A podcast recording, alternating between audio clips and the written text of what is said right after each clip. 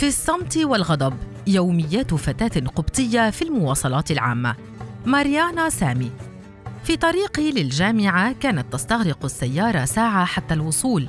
يجاورني رجل أربعيني في يده مصحف وكتيب أدعية وعلى جبهته الزبيبة أو علامة الصلاة التي من الواضح أنها استحوذت على اهتمامه لفترة حتى تظهر بهذا الشكل.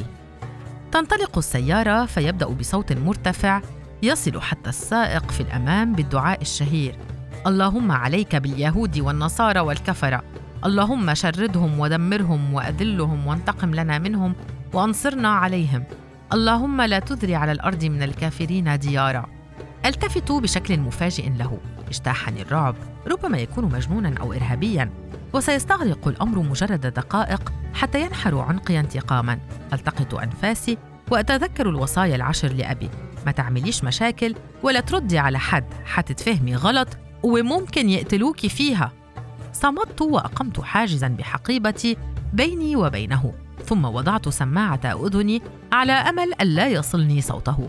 لم تمر سوى دقائق قليلة حتى انتهى من دعائه وأغلق الكتيب ليبدأ في خطبة لن تنتهي إلا بوصولي لمقر الجامعة.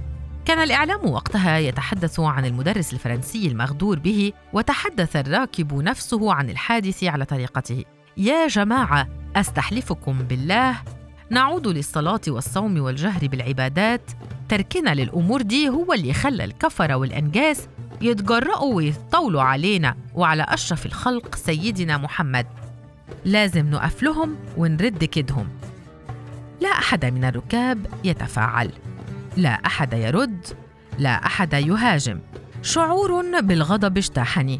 لا أصدق أني الآن في وسيلة مواصلات عامة مجبرة على السماع لهذا الذي كان يدعو علي من دقائق.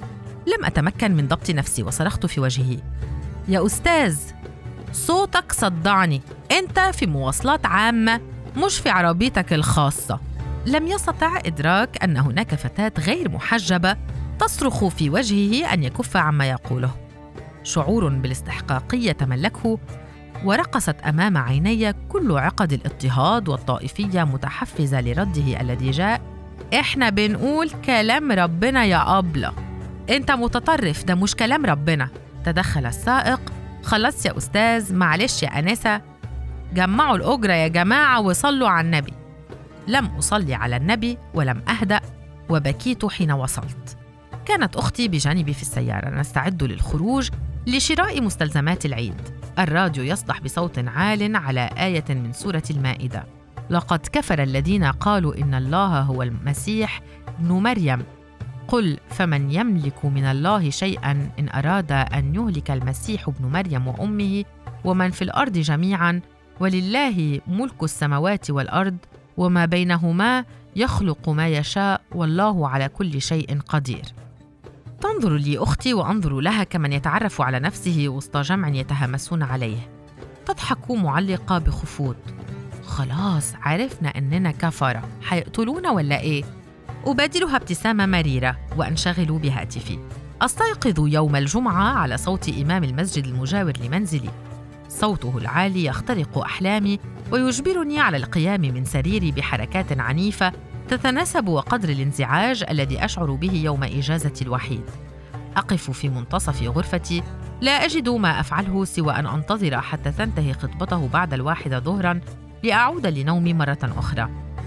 لا يعرف النوم طريقا لجفوني ثانية وأبقى طوال اليوم أعالج صداع رأسي. المشاهد تتشابك مع بعضها بخلفية لحن تراجيدي تعلوه أصوات المارة وأبواق السيارات وسباب السائقين بعضهم لبعض.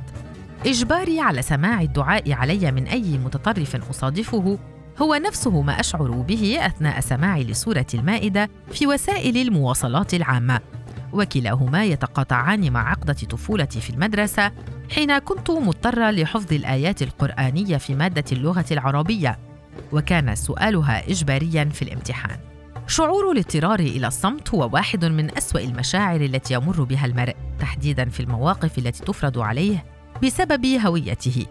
يختار الفرد أن ينجو من سياق لن يستطع فيه ابدا شرح وجهة نظره وحاجته للإحساس بالمساواة وقليل من الاحترام. أستطيع أن أطلب من سائق الحافلة العامة أن يخفض صوت المذياع إن كانت الأغاني عالية ومزعجة لكن الأمر يصبح أسخن إن كان قرانا أو خطبة أو دعاء لأنه حتما سيفهم أني واحدة ممن يسمونهم أعداء الدين. سيستخدم الرد المعتاد. لو مش عاجبك انزلي. وهذا السائق وهؤلاء البشر لن يفهموا ابدا أنني من دراويش الشيخ عبد الباسط عبد الصمد والشيخ حسن صالح في التلاوة.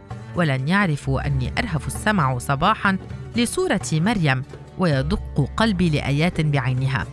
لن يفهموا ابدا أني أشعر بالانزعاج للصوت المرتفع بشكل مرعب أو لبعض الخطب والأدعية التي تصيبني في مقتل.